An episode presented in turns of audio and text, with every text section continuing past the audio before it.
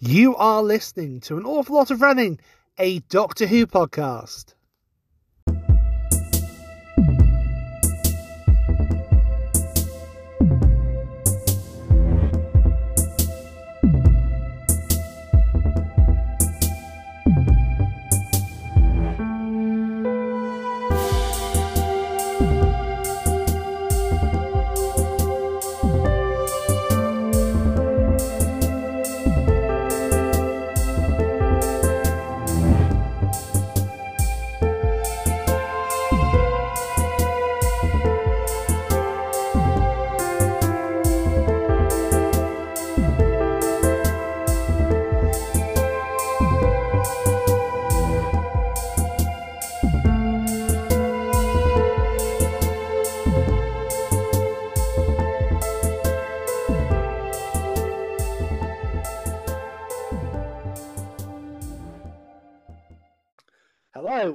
Welcome to an awful lot of running, a Doctor Who podcast.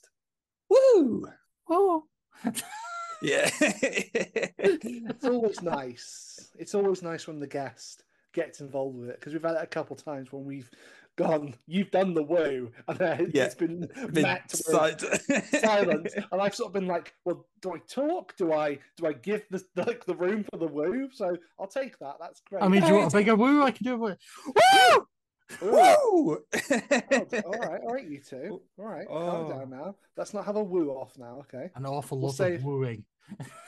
we'll save the wooing for battles and fandom. That's fine. Ooh, Okay, wow. maybe that could be a new round. okay, so what? I am Jack, uh, one part usual hosting team, and joining me as always, the Silurian to my Sea Devil. Ooh. It's published author Robin Fall. Hey, that's me. Uh, As always on this show, uh, being dragged kicking and screaming. Um, but not tonight necessarily, because we actually have ourselves a very lovely guest on board. Um, someone who has done a lot of really fantastic projects, some that are very exciting. Um, and well, Jack, how about you introduce them? Yes, well, it's funny actually because um, I I love when we do a podcast uh, talking to someone who has worked on Doctor Who in an official capacity, but then in my head, I'm one of those people that doesn't see the show or Big Finish as being more important than fan work as well. You know, Hmm. I'm very much of the of the mindset that canon. That's for law just there. Sorry, lol. canon is what it is, and it's all canon.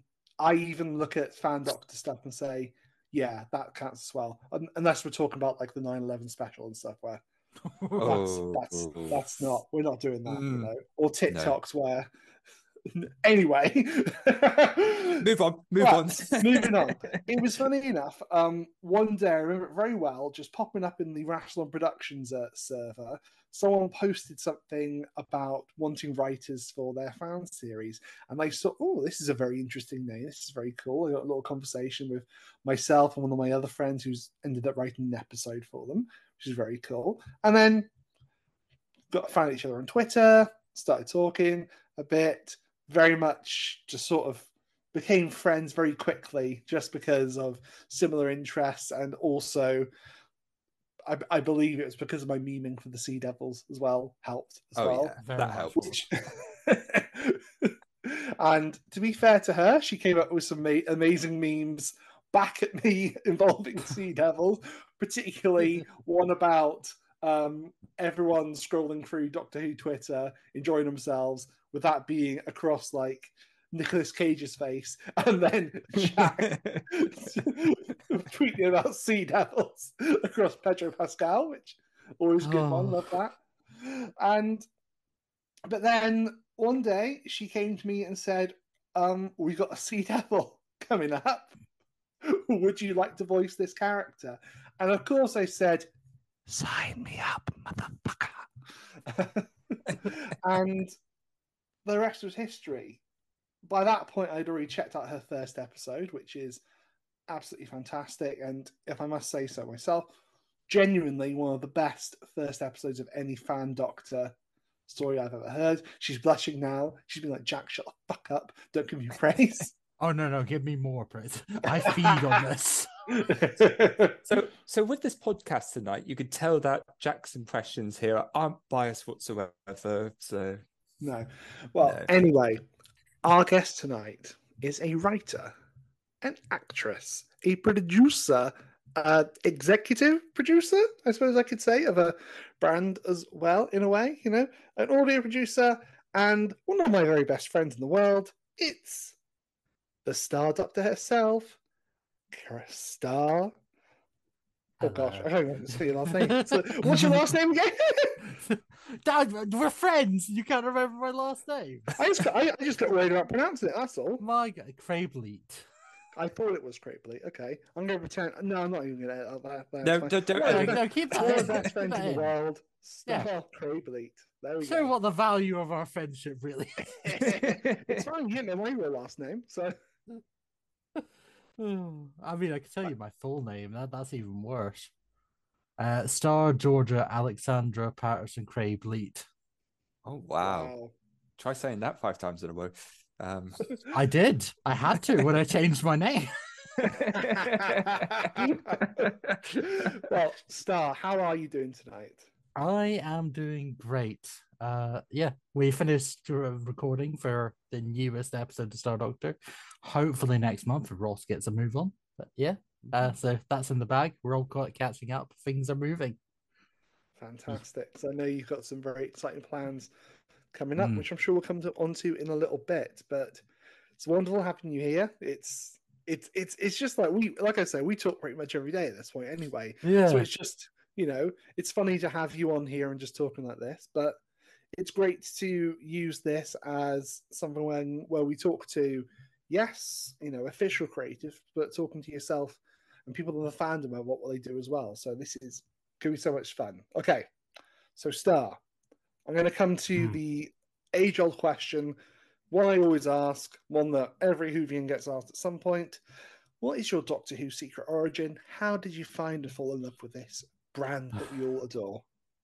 Okay, I'm probably I'm probably gonna get like hate crime or something for this. Um, I I hated when I first watched it. My mum put it on. It was Rose, and I hated it. I was not interested, and the only reason that was was because my mum liked it, and if my mum liked it, that meant it was shit.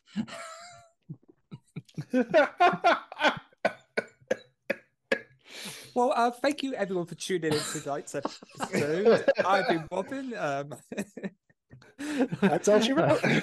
yeah, no, that's it. No, um, it did take a few episodes. Well, I think it was Dalek we got up to, and then I started watching it properly, and it was kind of like, okay, maybe, maybe I was wrong. And then by the end of the year, I was buying merchandise, and I had like a Eccleston Slitheen walkie-talkie. That's cool. I missed that one. I, I missed the Eccleston Slitheen walkie talkie. Oh, they, they were so uncomfortable to hold. It was like they're just giant action figures.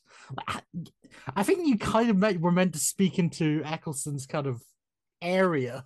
and what? And what? I imagine similar sort of thing on the Slitheen. So, Yeah, it, it, it was an odd concept. To be honest, I'm glad they made it. Oh yeah, yeah. I, I, can just imagine though, because I know they have like big like merchandise meeting, meetings or what have you. Like I know they were talking back in Dot Two magazine a couple months ago that Russell had had one then with everyone. Just imagine them then walking in with that, like, okay, Russell, we got it. We got this is the thing everyone's going to want. You talk into Eccleston's crotch, and it comes out the Slitheen's mouth. Walkie talkies, and Russell just goes, "Oh yes, okay, yes, that's that's wonderful. Green light in that, yes." oh god. But yeah, no, um it was like for the rest of series one, I got really hooked. And then I think it, it was by like Tennant time, I was just very much, yeah, no, I'm pure fan of this now. Uh goodbye, Scooby Doo hyper, hyperfixation. Hello, Doctor Who hyperfixation. Which has gone on for God, how many years has it been since 2005? Don't answer, it'll make me feel old. Eighteen, by the way. Oh no. oof, oof. Yep.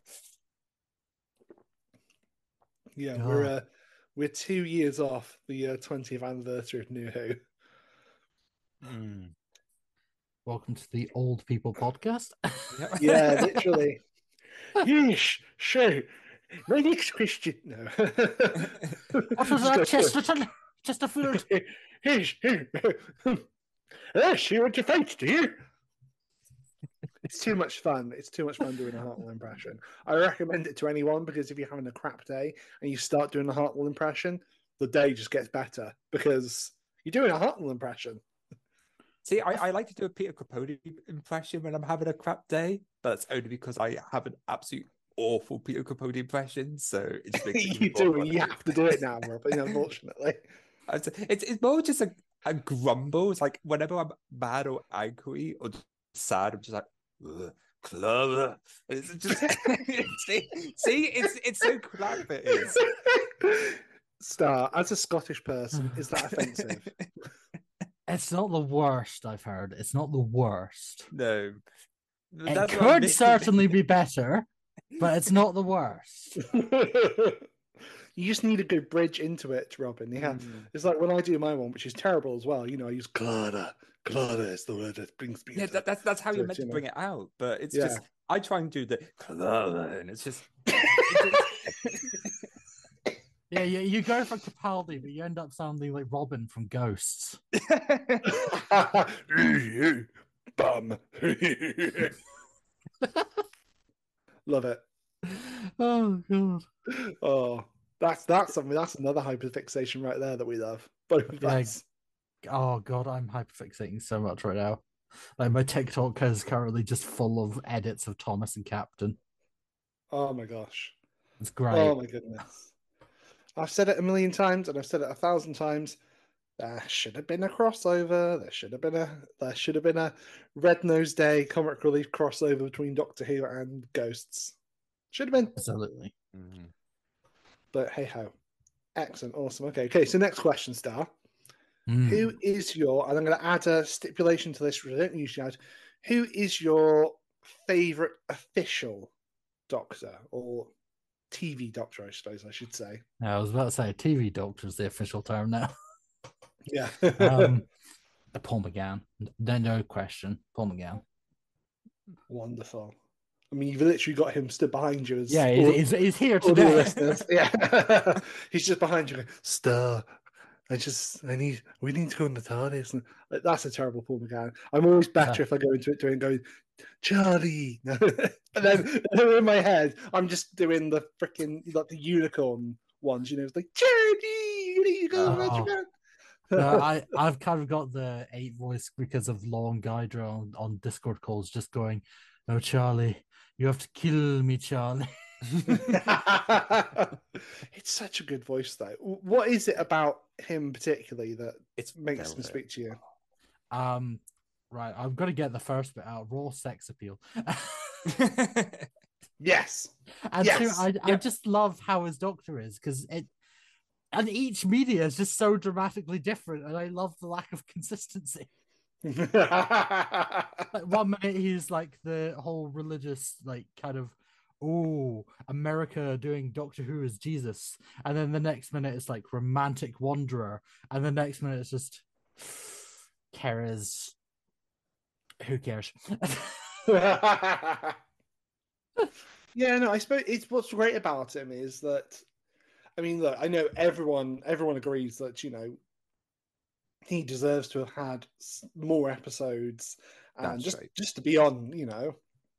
But at the same time, he's he's been an amazing doctor because he's sort of got the chance to be everything the doctor can be because they've done so many different things with him, whether just through Big Finish or whether for the novels. They've done so many experimental things with him because they've got a bit more creative freedom with him because of him being, you know, at this point, mainly expanded media releases. So, yeah, that's, you know, yeah, agreed.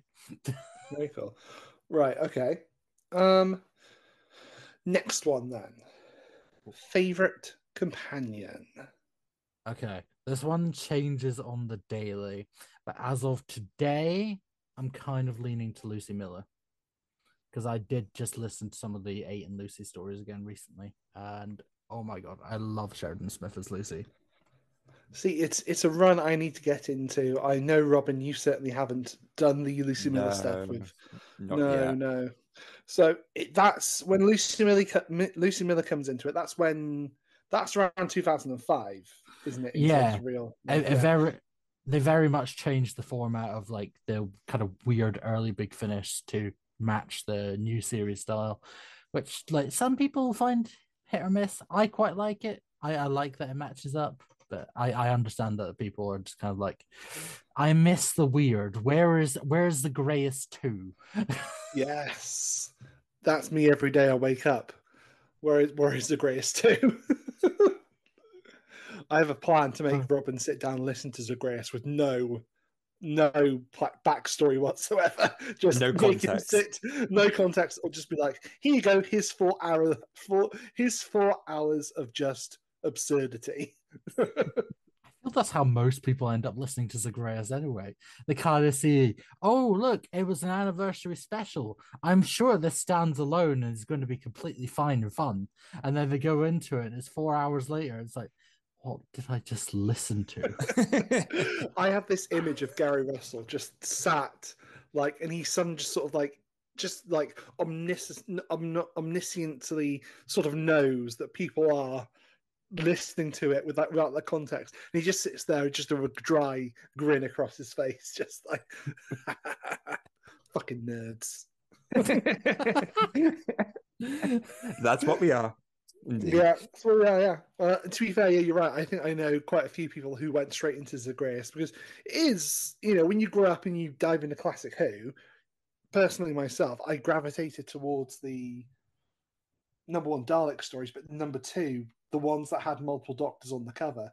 So, Hmm. like, you know, some of the first stories I ever saw were the five doctors and the three doctors because, well, I mean, they're all in it, so it must be one of the best ones, you know. And then you hit, get to the two doctors, which I don't mind that much, but just isn't the same sort of quality. yeah, no, it, it could certainly be better. I, I think it's a little underrated, to be honest, but it, Mm, I- it, again, definitely I like it.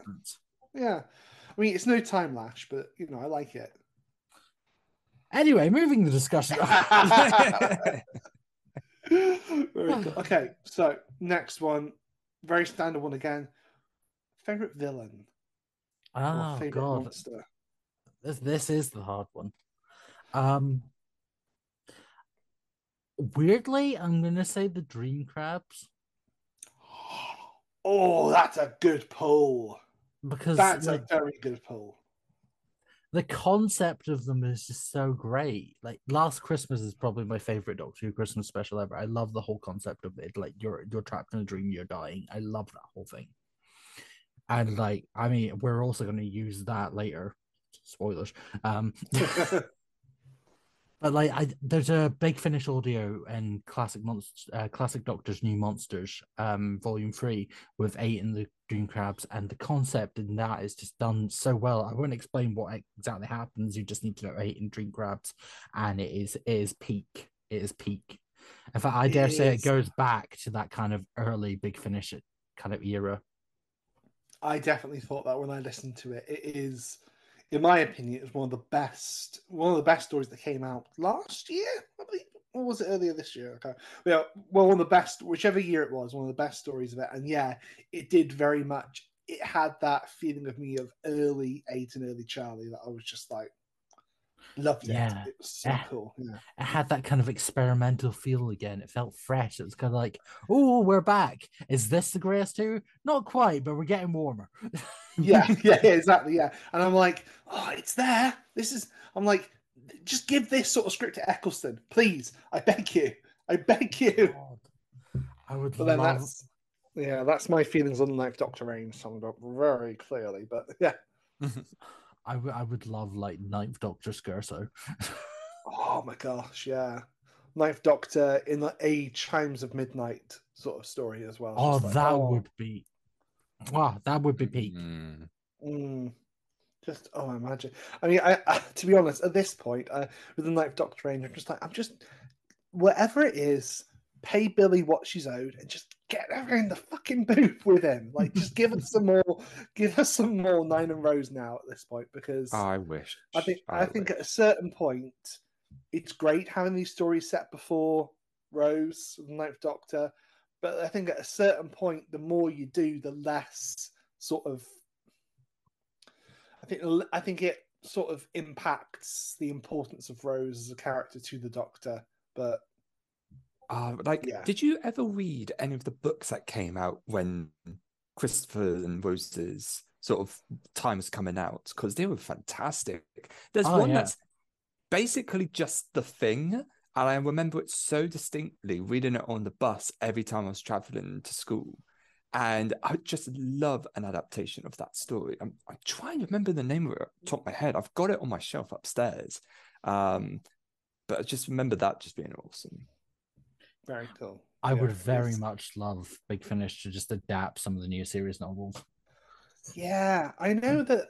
I know that because obviously they were doing those novel adaptations for a while, weren't they? With the Seventh Doctor and Fourth Doctor, and I think they did a Fifth Doctor one as well. And I was just like, it, they were great, but I just I think they just didn't sell that well or something, which is why they haven't done Hmm. more. But I just I just love it if they did. You know, um, you know, Scratchman speaks out to me would be amazing for an adaptation. While we still got Tom Baker, it'd be fantastic to hear that. Like you say, some of the new series ones, like oh my god, if they did Touched by an Angel, uh, the Eleventh Yeah. Doctor, I'd oh my god, I'd be that'd be like my favorite release ever, unless they fucked it up. Oh no, agree. I I love that one. I, I wouldn't say it's my favorite Eleventh One One of the later eleventh Doctor books I like more. I can't remember the name of it. I think it's I think it's like the Dalek Generations. oh Uh, yeah, like, the, yeah, uh, no. Briggs wrote that one, I think, didn't they? Yeah. Yeah, I think so. Uh, oh my god, it's so good, so good. Also, uh, not a spoiler, not too much of a spoiler, but Big Finish hints, Big Finish connections, specifically. It's Oh really? I love. Mm. Yeah, no, I'll really go read it. It's so cool, especially if you're a fan of like the Six and Charlie stuff and the Eight and Lucy, uh, and then the box set stuff. That's cool. Okay, Nice. very nice. Yeah, I will. I will look to that. Yeah, cool, awesome. Yeah. There's one of those all the the pauses we get. That's one of those awkward pauses to me going like, Robin, ask a fucking question. Hold on, let, let me let me get the gun. sorry, sorry, sorry, folks. I thought Jack was having a bit of a, a crick in his neck for a moment there. Just Um, I'll edit. I'll edit this out and cut. Go straight to your question. oh, oh bollocks! You won't edit this out at all. You you know you just want to see me squirm. Um, No, um. Anyway, it is lovely having you on the show, Star. And um, my first question for you is: for those interested in voice acting, what are your biggest tips for finding a voice and getting into character? Oh God. Um, I don't know if I can actually offer any of us because I just kind of went in hope for the best. Oh no, no! You give an amazing performance. You do. It, I, I- it just kind of accidentally worked. I guess hope. hope is what you need. That's certainly what I found because, as much as I've done acting in the past before, when I came in for you and did Jim, uh, Jim the Fish in episode three, I it was it was my first time voice acting, and I was sort of like, "Am I going to do right?" That's like I've watched anime and stuff a lot. I've watched, you know, the, certainly the process of voice acting has been very interesting to me. I'm Mm. literally looking at a voice acting book on my shelf right now, which which I've not read, despite the fact I've had it for like 13 years. But it's on my shelf there, and maybe I should look at it at some point at some point now. But yeah, no, I was very much the same. I was just like, um, I'm just gonna try and I'm just gonna throw spaghetti against the wall to see what sticks, basically. I'm- so I'm- Yeah, no, I mean, I'm very interested in kind of your process of how you find a voice or where you kind of find the confidence because me and Jack, for example, we have a lot of acting experience from the past. That's how we met each other in the first place. Um, and the difference between acting and voice acting is so big. Myself, I I've got books on my shelf about voice acting because it was something that I was legit interested in in the past. Um, but due to my lisp, that kind of broke a lot of my confidence, thinking no one's going to cast me because of that, unless if it's a very particular character. Um, so I'm just curious if you sort of, when it comes to like, oh, you know, does does my voice sound white, or how do I do an inflections? If there's any kind of techniques that you employ, or anything that you'd maybe recommend to those who haven't thought about such techniques? Honestly again like i say it was just a lot of hope. It, it, it's also a lot of experimenting uh, with it. There, there's a lot of trial and error. Like um i i i have a different doctor uh, what for four who has a very very different voice from star star's pretty much my normal voice. But mm. frozen doctor she's much more she's kind of just like this all the time and really done with everyone so it's it's just kind of like pick like work out what your character is, kind of toy with it, and just experiment, try everything. That's that's definitely it's. It, I suppose it's you know it's and it's not and don't be afraid to try everything as well. Mm. Like I was, I was when I did, did, my first lines and sent them to you. I was like, I'll, I'll re-record anything. I'll do it again. And you, yeah, it's fine, it's fine. You're like Jack. The lines will be fine. The lines will be fine, Jack. Stop it. And I was like, yeah, I'll, I'll, I'll record anything again. And then you know, it worked out right in the end. So you know, I kept, you know, we kept getting later and later to the premiere day. I was thinking, any day now, Star's going to say, Jack, can you do this, this sea level line again? I'll do it. I'll do it straight away. I'm like, mm, you remember this one? I was like, but you know, we, we have some really great scenes in uh in our episode as well, which is really, yeah. you know, fantastic. You know, it, it I love and something which people have said to me a few times, having listened to it as well. Like they're like, I never knew I needed to hear a Sea Devil say, "What's the plan, Batman?" Like I never knew I needed to hear that, but it's really strong, you know, which is great as well. You know, that speaks to Peter's script though, which was you know wonderful. Mm. Yeah, Peter is an incredible writer, and I was like, I, I, we we are really lucky to have him over at Time Siren. It's it's great. Um, he's also going to make a really great Doctor when his series comes back out, uh, which should, if we all stick to the right production times, be next year. Very cool. Very cool. Yes, Duffel Coat Doctor. Look yeah. out for him. I mean, this actually is a perfect time to bring up the next question that I have. Um, so, when coming up with stories for Time Siren Productions, what is your process for what time, theme, and monsters you want to include? It all kind of ties back. Like the uh, most of the stories I create are for Star Doctor. Um, Duffelcoat Grey. That's all kind of devolved to um other people because I'm like I've, I can only focus on one. I can overlook everything, but I can only focus on one.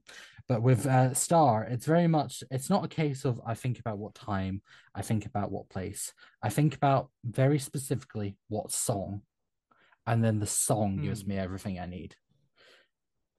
Uh, like um, for for a sleep, uh, I had the idea for it already, but the song kind of fit in where I'd listened to Asleep by the Smiths, and I was like, yeah, no, this fits perfectly nice. with the story I was telling. And then um, episode two, Everywhere by my editor Ross, um, that was very much a pitch of, hey, uh, songs everywhere, go nuts. And then it came out with this really great script where it literally does everywhere. As it, it goes so many places, and I love that one so much. That one's very dear to my heart. Um, I think the only one that I haven't really kind of had much thought about was holding out for Hero, but that was mostly because Rassilon Productions had a bit of a hand in that. oh, that's that's really interesting to hear because as a writer myself, I'll often listen to music whenever I'm writing. If I'm writing, oh, I need like a sad scene, I'll listen to something sad, or if I need something sort of grand or adventurous, I'll often put on like something kind of epic, particularly from a video game. Was there like you talked about songs? Did you listen to that one song in particular, or would you listen to like a whole soundtrack of different songs? Uh right.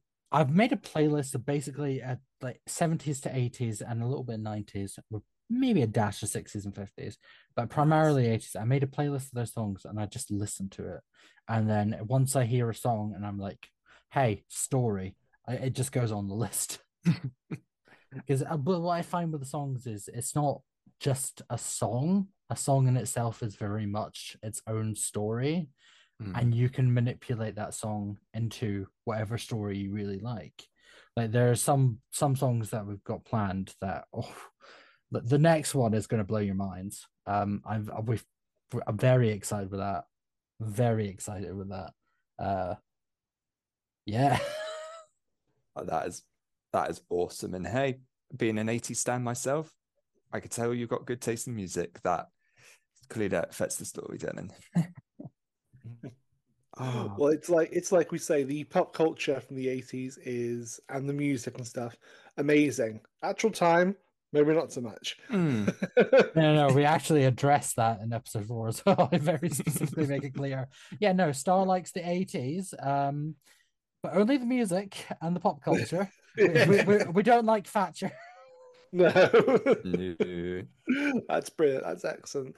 I suppose uh, my next question really would be like, what is it that I know? I know, you know, speaking to yourself, that that musical aspect is very, and the eighties as well, being a sort of um, sort of a focal point of the series is very much inspired by by Stranger Things, which is another excellent sci-fi show uh, Hmm. that Robin and myself are also very big fans of. Oh, love it. Um, I suppose what I would ask about that is beyond that, what were the sort of inspirations for the Star Doctor and going forwards there? You know, Oh god, I, I, I really should have thought about these these kind of questions coming up. Um, the, the, I don't know how to explain it because a lot of like how I do things is very much.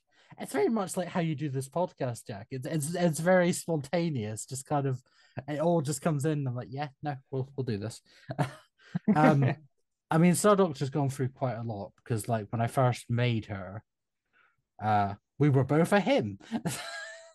so we went through quite the regeneration process. And it, went through a long process of kind of like um simple David Tennant rip-off outfit, kind of just mimicking that with a really strange high-pitched British accent on a fan film that has lost time for the greater good. for the greater good. Greater Um, good. So that that's lost time but then the outfit just kind of evolved. So there's like a, a whole trench coat thing and then the personality started forming. It became more matt smith. It became more my own thing. And then it got to uh this kind of like raf trench coat look. And that's where the kind of hey what if i did music in this came but not the 80s yet not yet. So it was kind of like i had this whole musical thing. That's also the same point i started actually meeting the doctors and that kind of helped form more of Star's personality. So it's very much just, I, I would probably say the inspirations are just experiences. I, I actually on that note, especially in Asleep, sleep is a lot of personal experience at points. So yeah, yeah, no, definitely, actually, experience is the right word to go. Yeah. Very cool, very cool. Well, it's uh, it's it's very important to say as well that the Star Doctor adventures are very much it's it's it's not the same sort of family show Doctor Who that you would see on TV. Not in terms of explicit, you know, in terms of explicit content or anything like that. But there's there's some very strong themes that uh, come through in some episodes, which is, and particularly I know with with Ellie as well. You know, your companion. There's some very, you know, very, you know, trigger warning. There's some very um, strong stuff that comes through there as well, which is so wonderful to see presented in the way that you do it in the series. Yeah, dude. Uh, the next few episodes we're going really ham with it. It, it, it be a be warned, it will get quite heavy. Um, the, the, you've had the fun part of Star Doctor now. that that's all I'll say. I mean, to, to, to be fair, in series two, you're gonna you're gonna talk an otter a companion, so you know. Yeah, you know, you got to move on somehow. I'm very excited is- for the Talking Otter. Well, I was going to say, you know, as two massive fans of Frobisher, all hail the big talking bird. Damn straight. It's ah. the, the second you say to me, talking animal companion, I'm in. Yeah, I'm damn straight. I'm I'm sold. You know. Yeah, no, I'm really glad I included it because it was very it was a very last minute decision. It was just going to be the Doctor and uh, Kit, who's played by my husband Cass. It was just going to be those two, and then the idea just kind of happened where I was like, okay, but what if I what if Otter? And then that Otter was formed, and Skipper happened, and, and with, with Cass Skipper, it's Iris Prindle from Gormaco. Um, and yeah, no, and then we've done it again with Bray. We've we've given them a cat companion who is a Whifferdill related to Frobisher. Oh, Yeah. Um, played by my actual cat, Lumiat. and voiced by uh, Law Stardust VFX. Very That's- cool. Very cool. Mm. That's great. Very talented cat. Yeah. But Yeah, more- very talented. but you know? more talented than me, you know. I'm sure. I'm sure you'll get roped in at some point. probably Oh, I- I'd love to. I, I, I try. I tried to do some recordings for the Otter, but I just, I just didn't feel too confident with it yet. But I definitely want to try something in the future. I'm Alright. sure. Um, who, who, who got the woe? Sorry for the Otter. Um, it was, has yeah, it's been announced. It was uh, Iris Prindle of uh, Gormaco fame. Ah, well, I'm sure that you'll do an absolute incredible job. Um, speaking of projects, um, are you up for discussing any upcoming projects of yours? Oh yeah, no, absolutely. I can't say anything, but absolutely. No? oh, that felt that felt very what they say on the official shows as well. I- hey, if you can't discuss, you can't discuss. If if you don't ask, No, you do not I know. mean, ask and you'll see what happens. Hmm. Well, well, then, how about an easier question then? Not not one about your show then, since clearly you don't want to talk about it. Um, um, speaking about um your passion, which is Doctor Who, and the 60th anniversary, which is coming up. Um, what do you personally hope to see appear in the 60th? Just Paul McGann. I, I, I don't care what anything else is. Just give me Paul McGann on screen again. I know we had him last year. I want him again. That's all I, Yeah, I need. think you can never have too much Paul McGann. Damn straight. You know, Uh, I- just I, oh, yeah. you know. I kind of hope with with what's been teased by RTD in the latest Doctor Who magazine, kind kind of hoping that means something something with him is coming. I'm hoping. I might be too optimistic, but the optimism's there, and I'm going to keep it. If I end up Fingers crossed with that, disappointed, you know. if I end up disappointed, RTD can have my therapist bill. I mean, I think you know I, I- I'm starting to feel more hopeful, especially with the fact that you know just re- announced yesterday at time of recording the fact that iPlayer is going to have well all of all surviving classic Who, I believe, Mm, including the TV movie as well, and Doctor Who Confidential as well. It- It's all going to be there. It's going to be more of like an archive of Doctor Who stuff, which is fantastic. If only they thought of that in the fucking sixties, you know. although, although I can just imagine them like stealth dropping like Marco Polo, with like just they Oh have they've had the God. episodes for years. And they're just like, oh yeah, we just did, we just did this to fuck with Ian Levine, you know. They just dropped the, you know- ent- the entirety they of the would. Celestial Toymaker. Yes.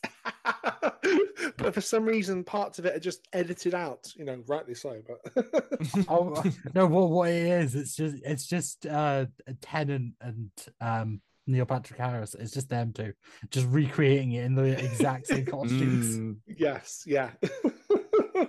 That's it. And it's just Tennant doing a. Do you know what? I would pay to see Tennant do a Hartnell impression, actually. oh my god, that's I, I can't even imagine that. That's just amazing. I think I think if I ever meet him, that's gonna be my first question. Like, can you do a Hartnell impression? The second time you meet him, uh, can you do Patrick Troughton? it just becomes a And I just carry on like that. And and when I get to him, I just go, "Can you do an impression of yourself?" He's like, uh, "Okay." Like, Just uh, well,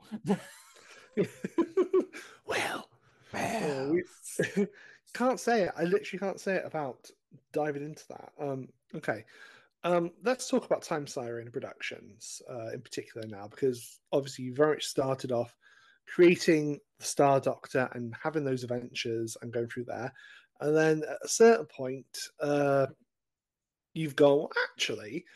Why don't I use this as a platform now? And like you say, created a production company in fan terms, you know, and you know you're now working on multiple different stories. You were sort of, you know, like I say, like an executive producer of things, and then you know there are teams underneath you working on different doctors and different shows and things like that. Um, but all of it being under the Time Siren um, sort of moniker there. Um, what was the sort of inspiration for wanting to do something along that those lines? I needed somewhere to put everything. Literally, just it's just like going to B and M and buying a new bookshelf and be like, right, I'm putting everything on here. Very much, just simply that. Mm-hmm. Um, it's just somewhere I can put all these like insane ideas. Even I, I say I put all my ideas, but like as of recently, I can't say too much. But a lot of my other ideas have spilled out onto other production groups as well. It's great. I, I find Time Sirens become less of like it is a production group on, on its own, but I find it's also become somewhat of a community as well, which I'm like really happy with because that was kind of the main goal when I did start up. Because when it was like just asleep, it was initially, yeah, no, this is my little fun Star Doctor series. I would like to build a community. I didn't really work out; people weren't too chatty, but then a couple episodes down the line, I, I bring back the server, relabel it to Time Siren Productions, and now it's booming. There's like something going on every day. I'm in the VC every day, making sure everyone's okay. Uh, mm-hmm. usually having incredibly late late night chats with Spoon and Iris. it, it's great. I, I, yeah, I'm usually in there making a D's nuts uh, reference at some point. you were until I caught you out today. As of today, I have beaten him to be fair, to be fair, Star messaged me. I'm going to give the whole context now. There was something I don't even know how it started, but it was just winding Star up that I was just saying these nuts in like the in the chats to announce that you were joining the uh the the VC basically.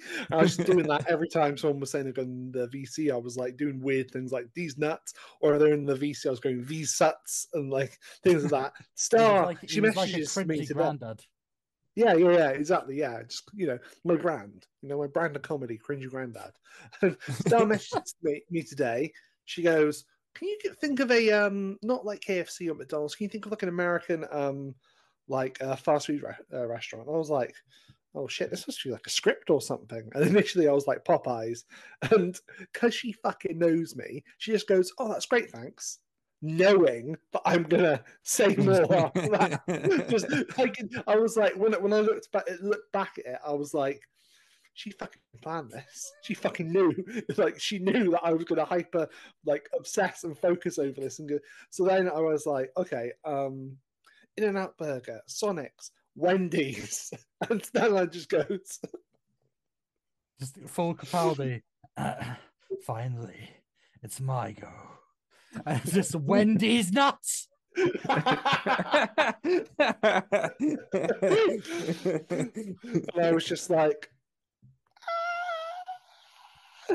I literally sent the gif. I literally sent the gif of Frieza on Namek where Goku does that. You fool! Yeah, yeah. So, yeah. I'm just saying, you know, like um, Holt and Brooklyn Nine Nine doing the whole vindication. it's fine. Know, I deserve it sometimes. I have cringy granddad humor, and you know, it's you know, I, I, I live for moments like that mm-hmm. where, if nothing else, it's reference. Very cool, very cool. So, like, you have got projects now, like you say, you can't really talk that much about, but Time Siren is great in itself because there is a continuity between doctors as well. It's not. What's great about it is that, like many sort of uh, fan universes of doctors and stuff, it's not just you. There are other doctors involved as well. You know, we've already spoken about Peter's uh, duffel coat doctor. Um, there's Cask as the Grey Doctor as well. A couple other ones I know you're not supposed to talk about, or we're not. Oh, to we can talk about the instability ones because uh, we are connected. We connected the timelines. It was Mhm. a really, really great kind of setup with uh, Gydra, uh, who runs Instability Productions. Great kind of planning. We we have so many crossover ideas. You have no idea. um, no, he, he was very welcoming to getting us into the timeline. It's really nice that we have this really big timeline. and We've got Katie Haynes as the Starlight Doctor. We've got George Geider as the Fairy Tale Doctor. There's there's a few others which I don't think I'm legally allowed to say either. it's funny with, with George as well because George just has so many fan doctors at this point as well. Just because you know, if anyone knows George from the you know being the blonde doctor, I imagine sort of the most well known version of his doctors. But and like, my goodness, there's just so many. Just because he's so fucking good. Like he's so good. He doesn't give enough, himself enough credit either because he is such a good doctor. Yeah, no, he's such a good person. Generally, he is so lovely, so caring, so good. Like, I I could like rant about how lovely he is. He he has been nothing since kind since the day we met. Which it's funny considering the way we met was I challenged him to a duel because we both had Burger King crowns. and now it's just we, we we pretty much like talk every day and we've got a really really solid uh friendship and it was like yes See, you, you say a duel. I'm just imagining you wearing your Burger King crowns, got your dual discs on your arms. oh Just- no no no no Pro- pro- proper sword fight which may or may not be on the cards for an audio later down the line Oh, please tell me it is, because that'd be so cool. And no, Robin, we don't we don't play Yu-Gi-Oh anymore. We play Magic the Gathering Oh, oh, sorry, sorry. Doctor Who sets that cost two hundred fucking pounds. Oh my god. Now the question is, will there be just one card for the TARDIS like they did with the Lord of the Wings? And No, having the one I don't wing. think there is. No, I don't think because there is. spending a million dollars on one card is just I can't believe people. I think that. I think the difference there though is that between Lord of the Rings and Doctor Who, there's probably not going to be unless it's fucking Ryan Reynolds because I think he no not Ryan Reynolds Ryan Gosling. I always fucking do that. yeah. Yeah, unless it's like Ryan Gosling buying the freaking like one TARDIS card or something, which maybe that could be the case because like apparently he's like actually a big Doctor Who fan because he's like it's like the it's like the coolest fucking show because like he like watched like Matt Smith in in an episode. I think it was watching the Pandorica speech. What? But what? Uh, Ryan Reynolds? No, Ryan Gosling. Oh, Ryan okay, Gosling. okay, Think, okay, think Ken, not Deadpool. okay. Two Yeah. very different people. Um, Yeah, you know. And so I, I don't know why. I think it's just because Ryan is one of those names. But yeah, um, yeah, I think he watched like um Matt Smith doing the Stonehenge speech. You know, like you know, like you know, Oh yeah, yeah, yeah. oh, you around like, you know, remember every black day I ever gave you. You know that that speech Mm. there. And he was like, this is like the most amazing show ever. So like, it came out that Ncuti was going to be. Oh, I heard this. Yeah. whilst um whilst they were filming Barbie. So he runs in to Ncuti and he's like, dude, you're gonna be you're gonna be Doctor Who? It's like the the, the, the best show ever. And so that I love he started was so big supportive. yeah.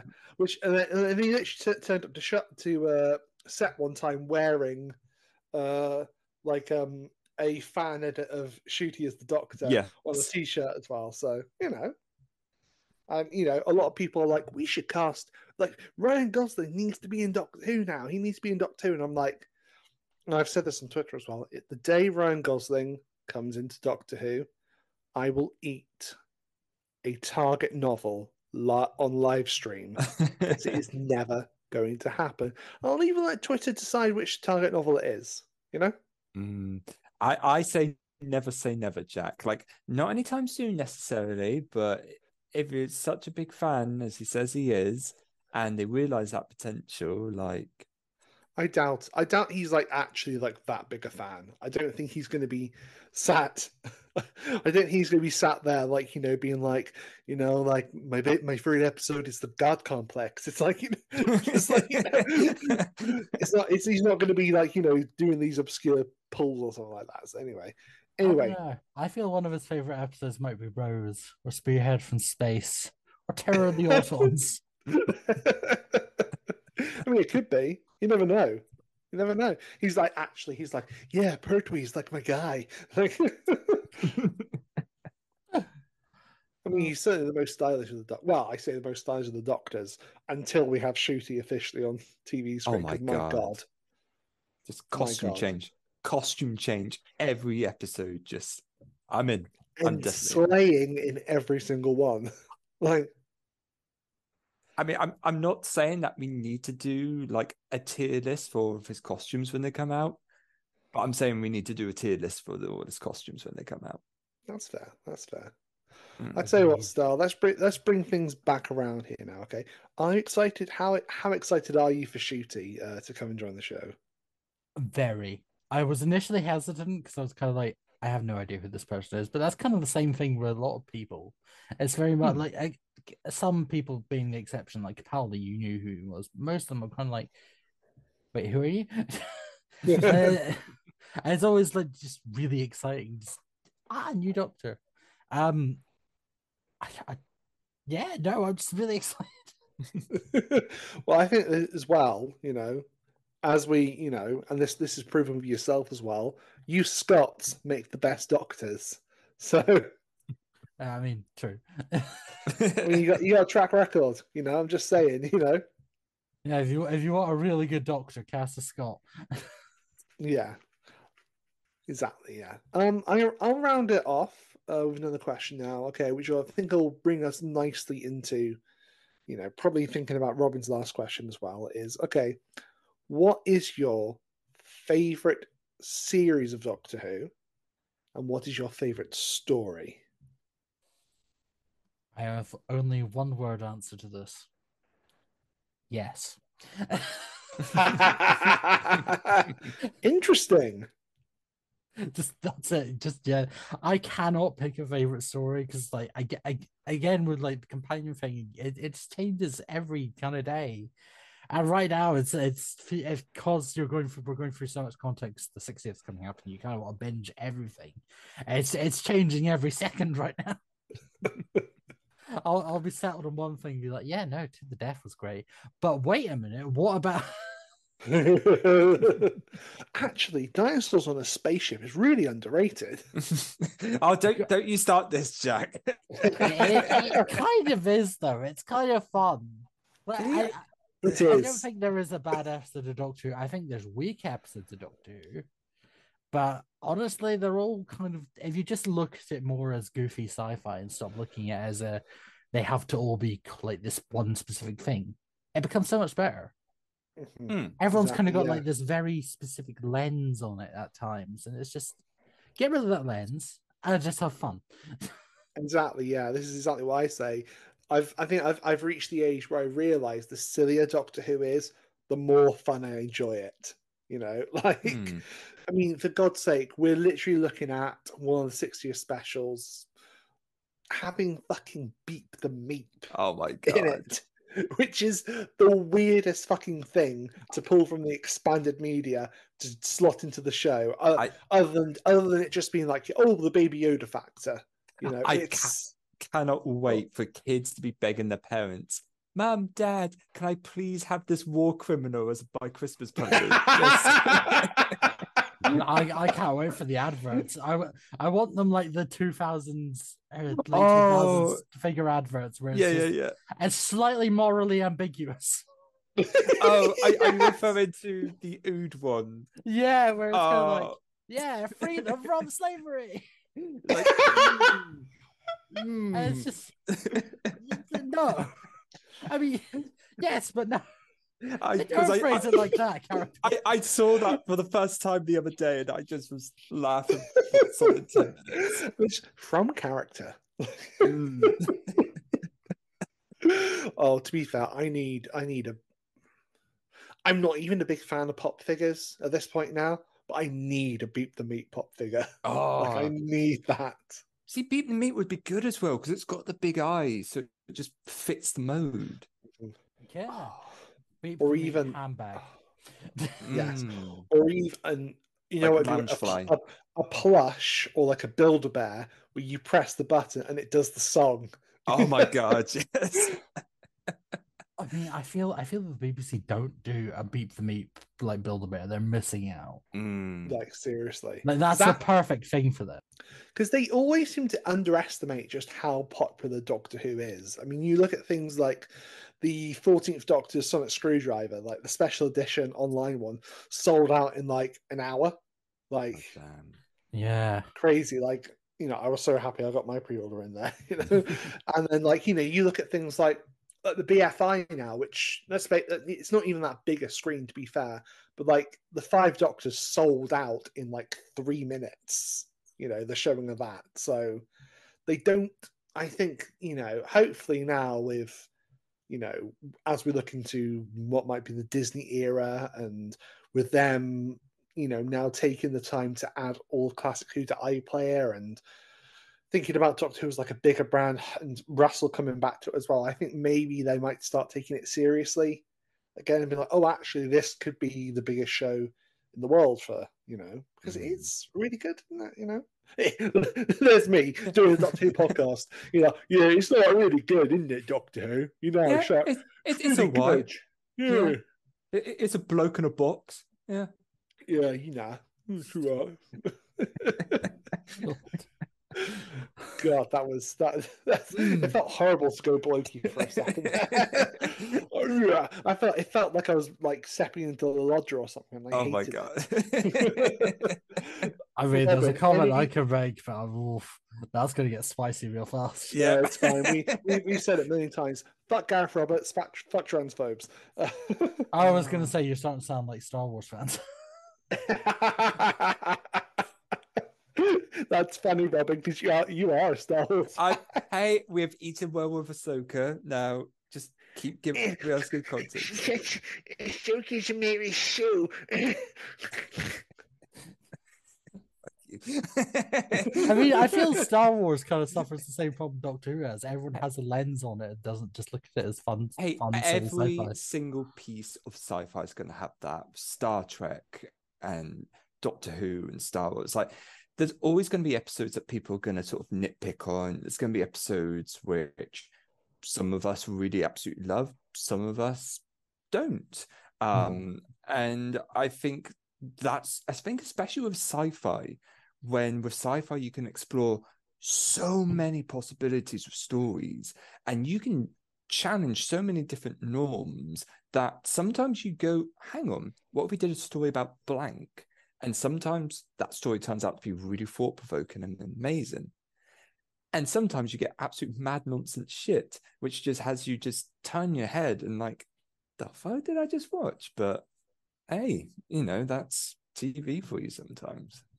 and you know that's film sometimes. Right, Skywalker. Mm. okay, Listen, so I am a sequels girl. That's all I'm saying. I know you are. I, They get cancelled for that now. Oh. no, it's fine. It's right. Robin, do you have any uh, any uh, little questions you want to ask before we move on? Well, my final question we've talked about the lovable war criminal that is Beep the Meep, but um, Star, I was curious. Now, not necessarily like we've talked about who your kind of favorite monsters are and the like, but um, not necessarily the monster that's your favorite that you want back, but what monster do you think deserves a second chance in Doctor Who?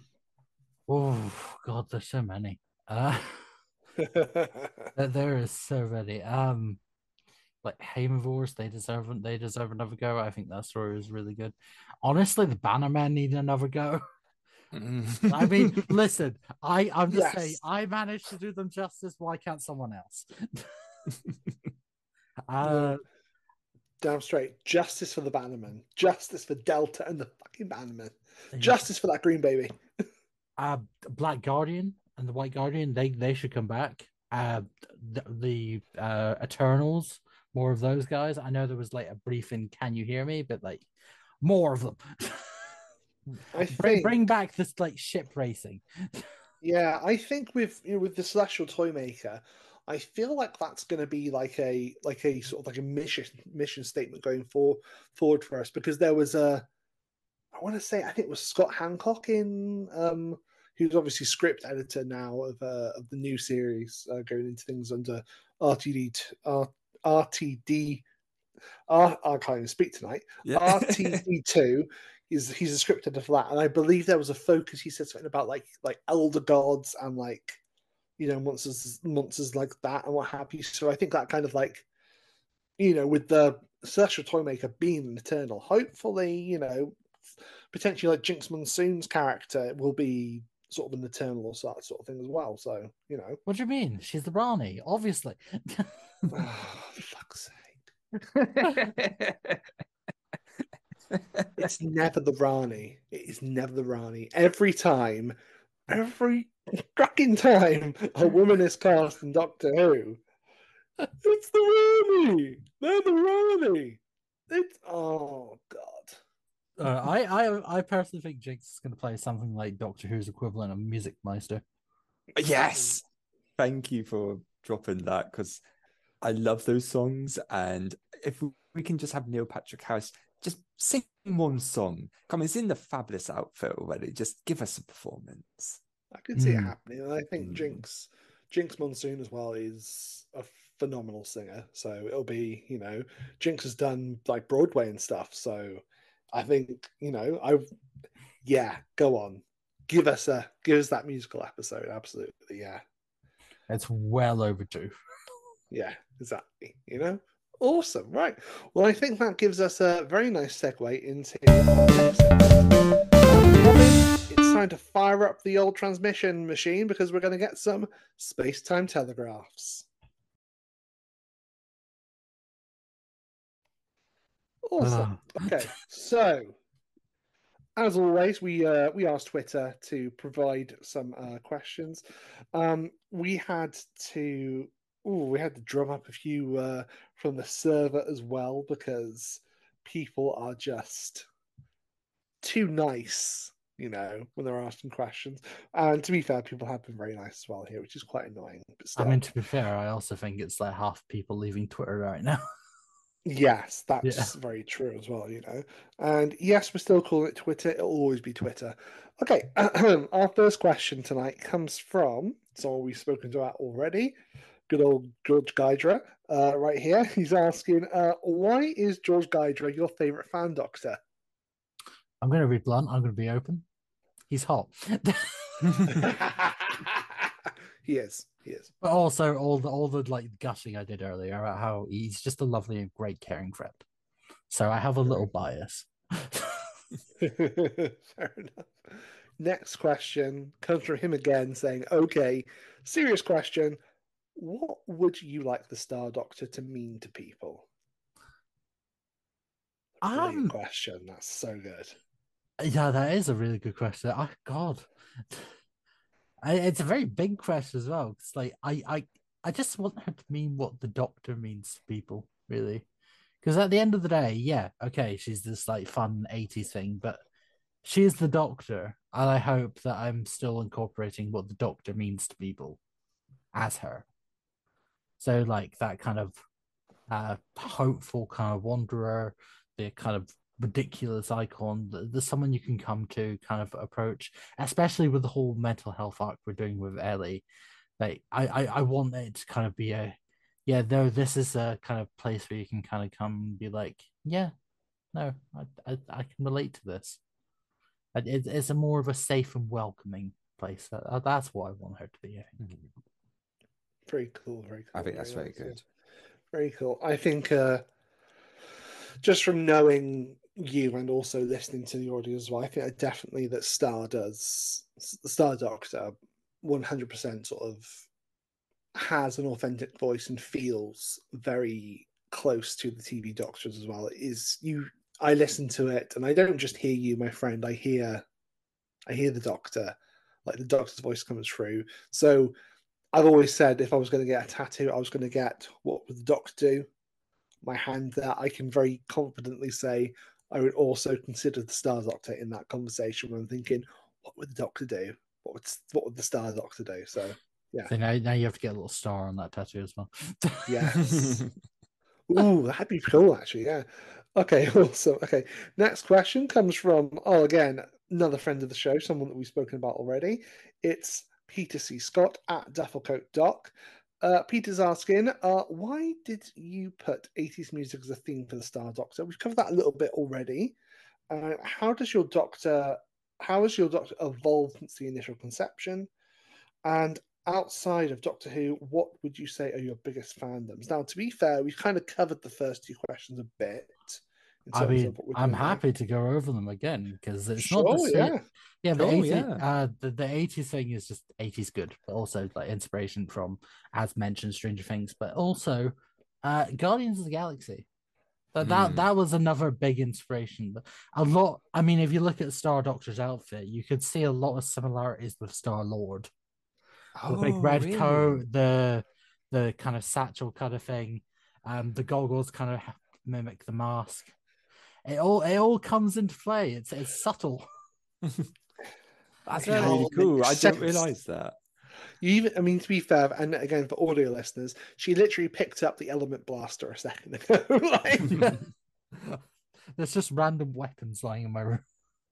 I've got uh, what have I got? I've got a lightsaber. I've got the Master Sword. Uh, I've got a TARDIS full of screwdrivers. Um, star screwdrivers here. Nice. very cool. Yeah, no, there's there's little bits of everything over here. Uh, right. Um. Anyway, back to the question. What was the second part? So, so it's uh, third, second one is how has your Doctor evolved since your initial inception? Like again, you know, you covered that a bit, but if you want to go into any more of that, Um, well, they're not a man anymore. That's the main one. Uh, they've kind of gone from uh duplicate 10, as I said, to musical extravaganza and a bit of a goofy idiot. I it's, it's that simple. It's just mimicry to originality. very cool, very cool. But like you know, again, you're also playing a second Doctor as well. You're playing the Frozen Doctor, Hmm. which is again completely different from Star in terms of her approach to things. So Yeah, no, she she's very aggressive. Um, I am very excited for her because it's ve- it is very different. Like so, the process for her was kind of right. Okay, I I've been I've I've been asked to be someone's successor for Walk for Wall. Um, how do I do this? And it was just like, what if anti-capitalist? what what if Doctor fights Disney? love it. And then what if irony and thus the Frozen Doctor was born? Yeah, obviously Frozen and hating Disney. It's Yeah. a beautiful Oh. irony cocktail. Yeah. Uh, she makes her debut, actually, funnily enough, in the Star Doctor Adventures, which is not where most people would expect to see her. But um, she will make her debut in the Multiverse Adventures, which very excited to do. It's, it's been really fun and ridiculous stories so far. I was gonna say I know a few things from behind the scenes, which I'm not gonna spoil, which I'm very excited for in terms of those specials coming up. So yeah. Yeah, no, every time I announce a new episode, Jack's just like, hey, give me roll. I am literally, I am literally give me a roll, please. Thank you. Honestly, it's getting dangerously close to casting as a Rasta warrior robot. Hang on, like whoosh. Great, you're hired. Yes. and then Peter's final question was outside of Doctor Who, what would you say are your biggest fandoms? At the moment, because again, I, I'm I'm I'm I'm autistic. Th- These change on the daily. At the moment, it's uh, our flag means death. Great pirate show. Gay, gay very special, specifically, and uh, ghosts also again, which um, yeah, no, I both of those are current my current fixations, but that's because they also just came back. Um, Mhm. very good seasons so far on both parts. Very good seasons. Our flag means death is I, I people listening to the podcast already know how much I love ghosts, but our flag means death is genuinely one of the most beautiful shows I've ever gen well Ghosts is one of the most beautiful shows I've ever seen. But Our Flag Means Death is also I put in that category as well. The I, first I need to watch series- both. Yeah, you do, man. Oh my Yeah. goodness. Oh my god. The first series of Our Flag Means Death is on iPlayer as well as all of Ghosts. So go and watch that and catch up, man, because I was literally sat weeping, just weeping at different parts of Our Flag Means Death because it's just such a. Yeah, yes, it's, it's a gay story. It's a beautiful gay story. It's it's a love story that's just amazing. Yeah, it, it's just nice to see like LGBT representation done well because like they, it, it was a, like but the let, let, let's look at Super Wholock for a brief second because they're saying that good omens uh, our flag means death what we do in the shadows and and ghosts sometimes i see that kind of in the mix as well they kind of say that's the new Super Wholock and if you look at it yeah yeah it's kind of like aside from doctor who i'd say doctor who should still be in there but it is kind of improvement because supernatural was a bit queer baity as was sherlock at times and there's there's no denying it it is very evident it doesn't make them bad, but it's yeah. just there. It's there, isn't it? And you can't help but yeah. Yeah, no, it, it, it's just nice to see that people are kind of progressing from this. We'll, we'll suggest it, aha, funny joke, and then now they're making these beautiful things like um the the, the our flag means death with those characters. And I mean even if we go beyond this and also good omens actually but also going beyond this Heartstopper series. Yes. Um love it yeah no it's been great to see great proper LGBT representation um this is a few years old now but uh the, the latter half of the Supergirl series trans superhero played by Nicole Maines. Um, it, the the character was called Nia Nal, and the superhero name was Dreamer. Absolute icon. I genuinely cried when I first saw them. I wasn't trans at the time, but it was just really nice to see this representation on screen. Mm-hmm. And yeah, exactly. no. So that went on a tangent. No, no, it's great. No, you're, you're a guest on the show. It's yeah. like we want you to talk, please. Absolutely, yeah. It'd be a bit awkward if our guest didn't talk on the show, but uh... anyway, or it was just like, or it's just like, who's your favorite doctor? All of them, and just left it there. it's yeah. like, okay, who's your favorite villain? The Master. Cat, is that you? Yeah. I'm sorry. I'll make you more purple milk, I promise.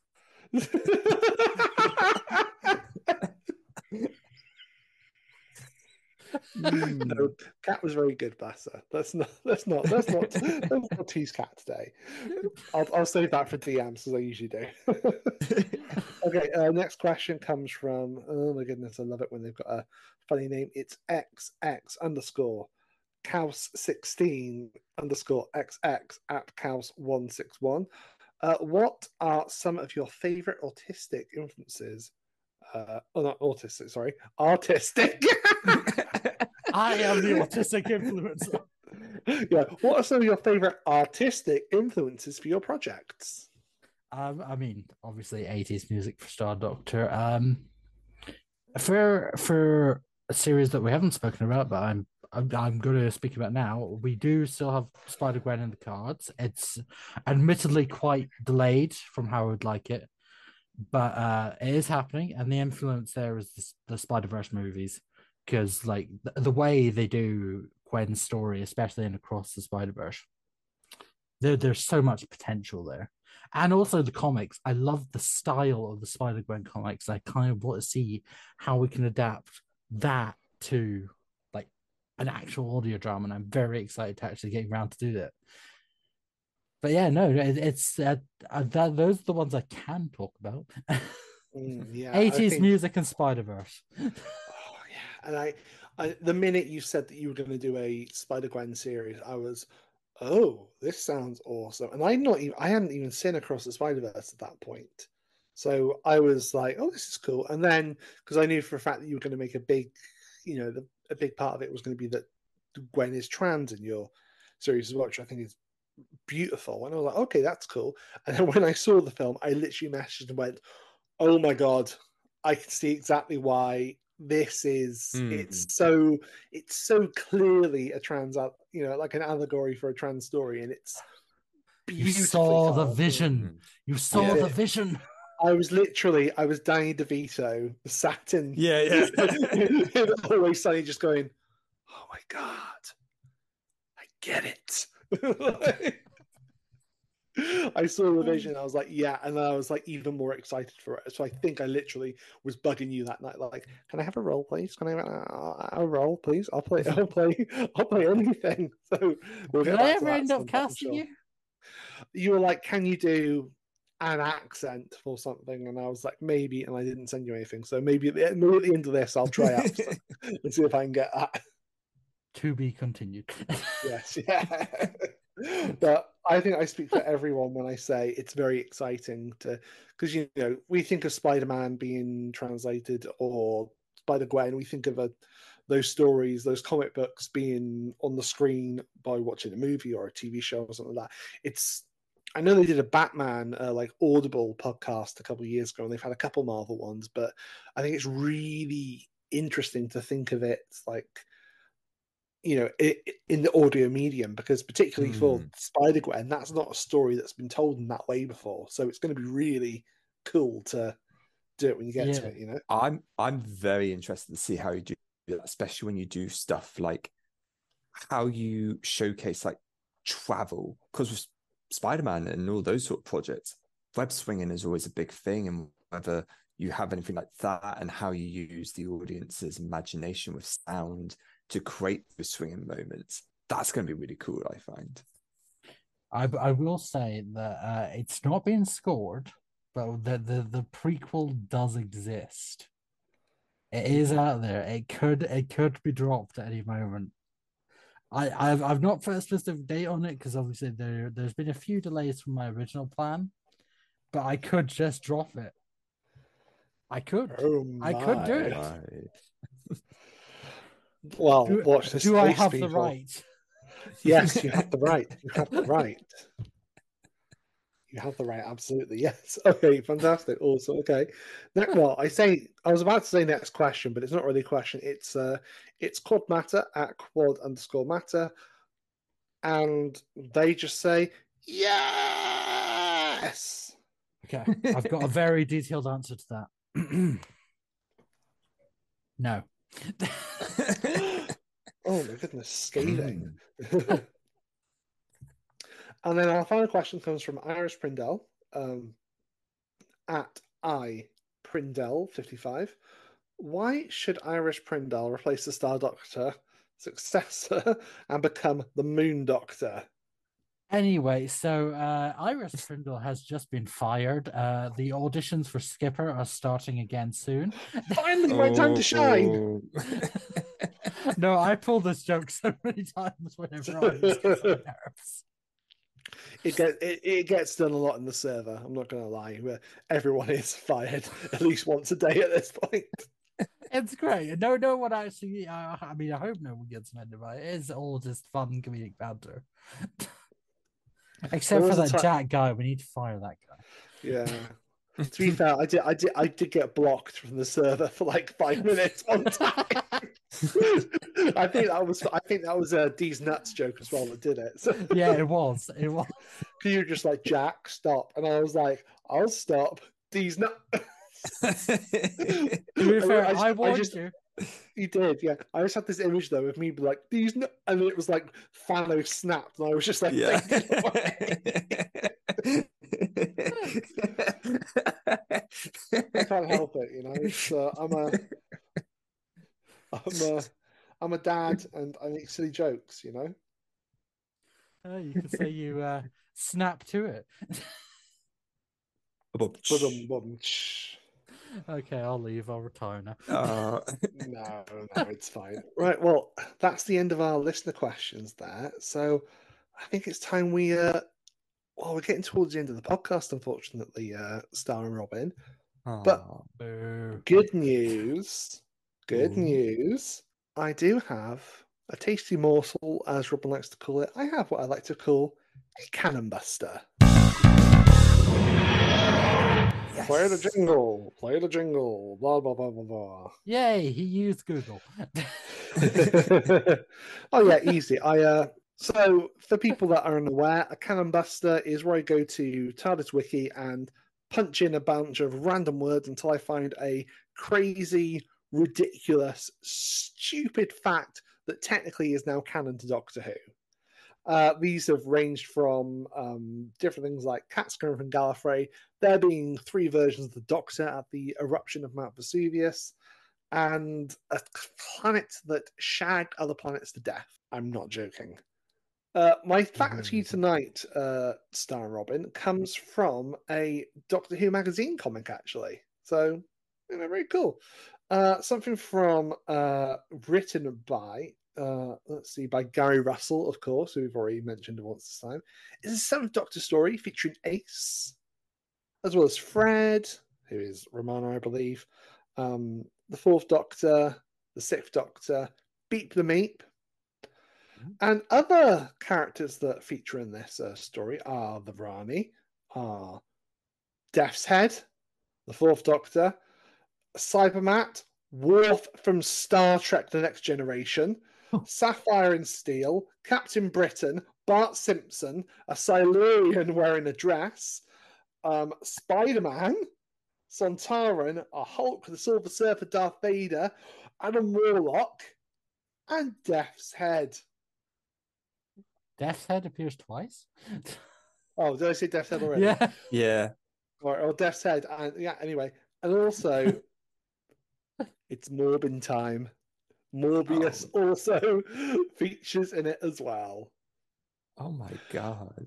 So yeah, this is this is a story which features a massive, massive crossover of characters, where basically the Doctor and Ace are at a party. I can see a picture now with Doctor Strange also being involved there as well. Doctor Octopus as well. Lots of doctors apparently.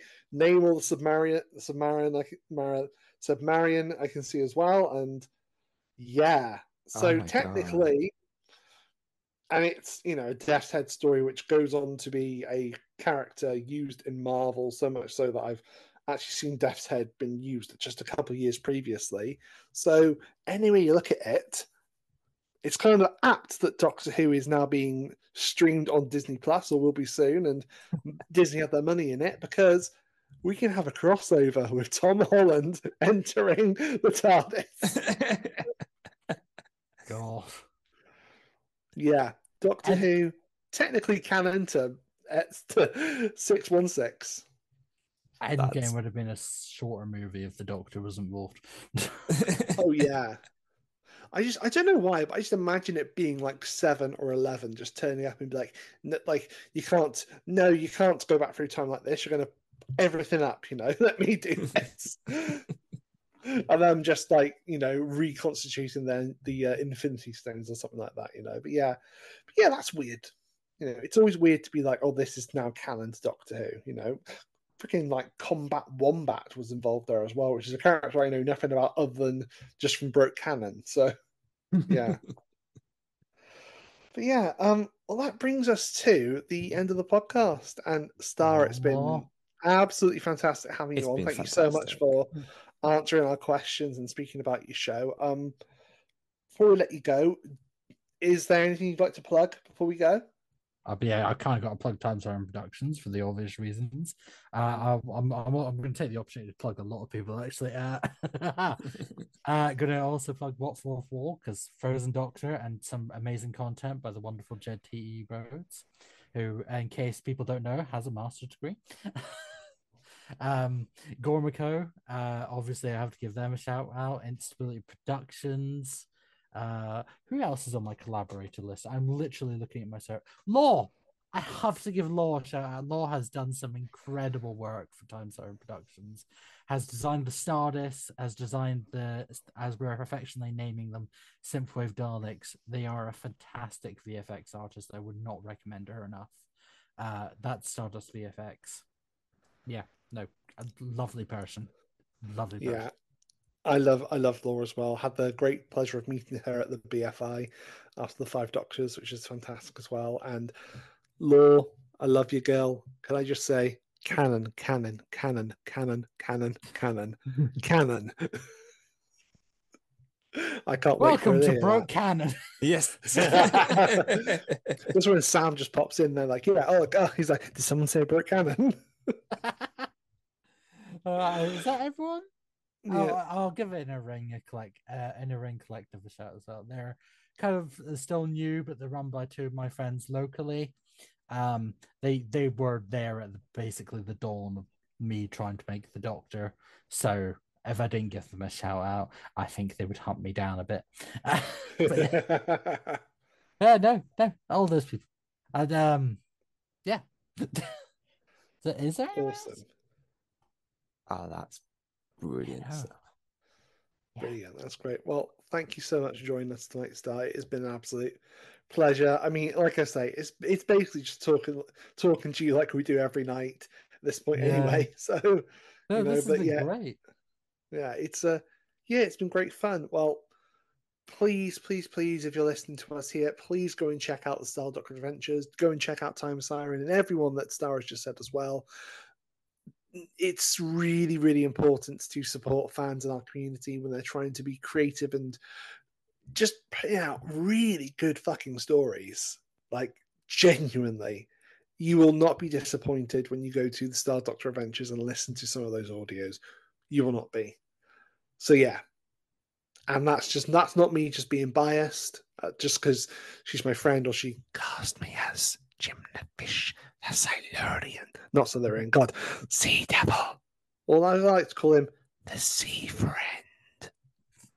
You know, because Oh. you know, Sea Devils, yeah.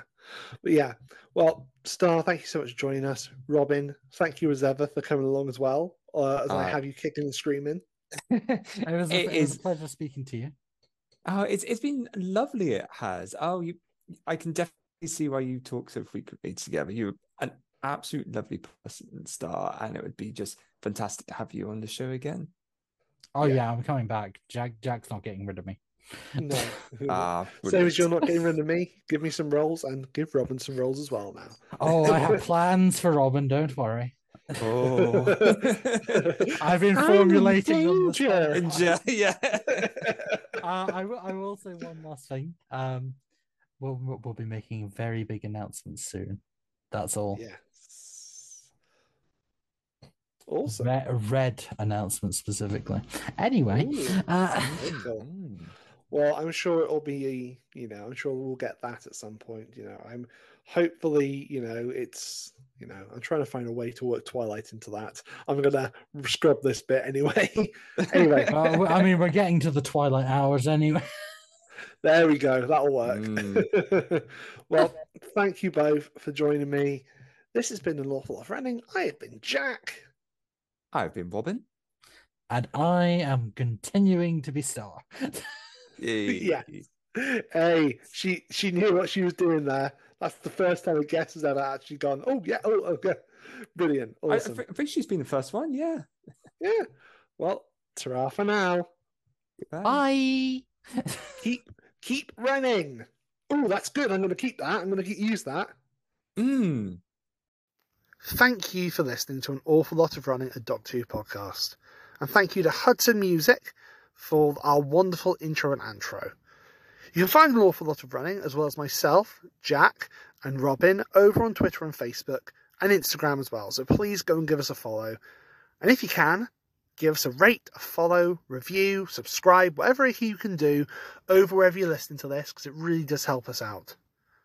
And if you fancy it, donate to our Ko-fi page to help us keep the lights on, which there's no obligation whatsoever, but we'd really appreciate it. Thanks for listening. Ta for now.